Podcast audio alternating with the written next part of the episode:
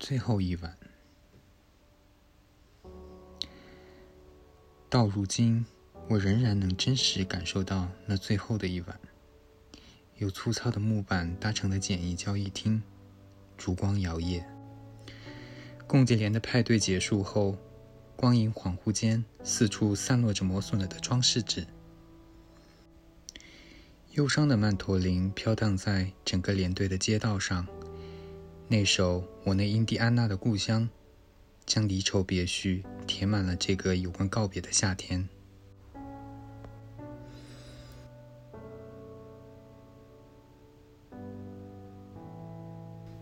在这个神秘的、充满了男性荷尔蒙的城市里，逐渐迷失了的三个姑娘也有某种预感，一种让人沉醉的无常，仿佛她们与来自军营的恋人们的故事。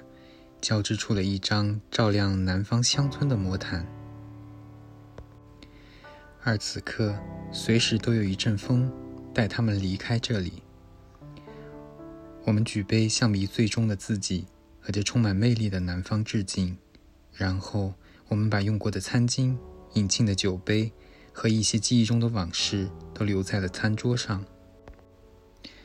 我们拉着彼此的手，步入月光之中。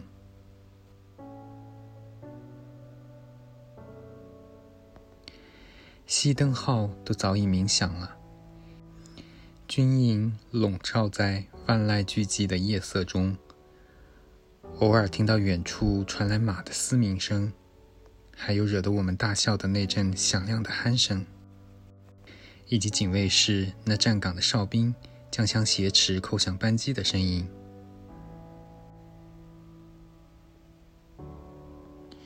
今天克雷克值班。我们其他人上了一辆在那久等多时的车，随车驶进了塔尔顿，留下了克雷克的女孩。然后艾莉和厄尔、莎莉和我两两坐在了宽阔的后座，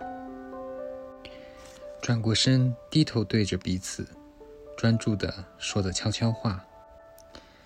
接着驶进那宽阔平坦的暗夜之中。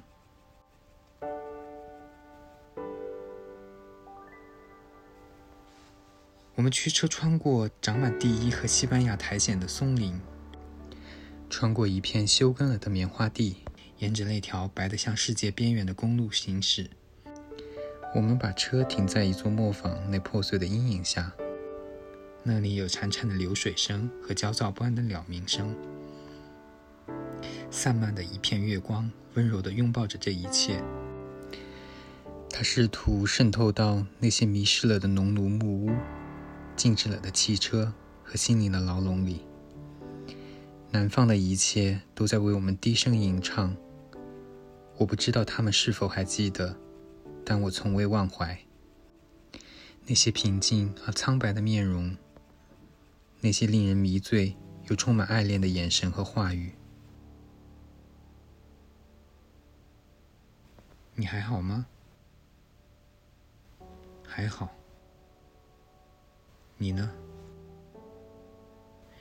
真的还好吗？是的。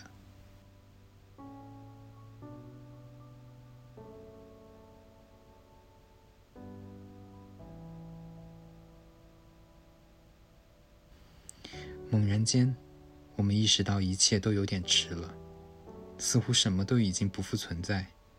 我们掉头驱车回往营地。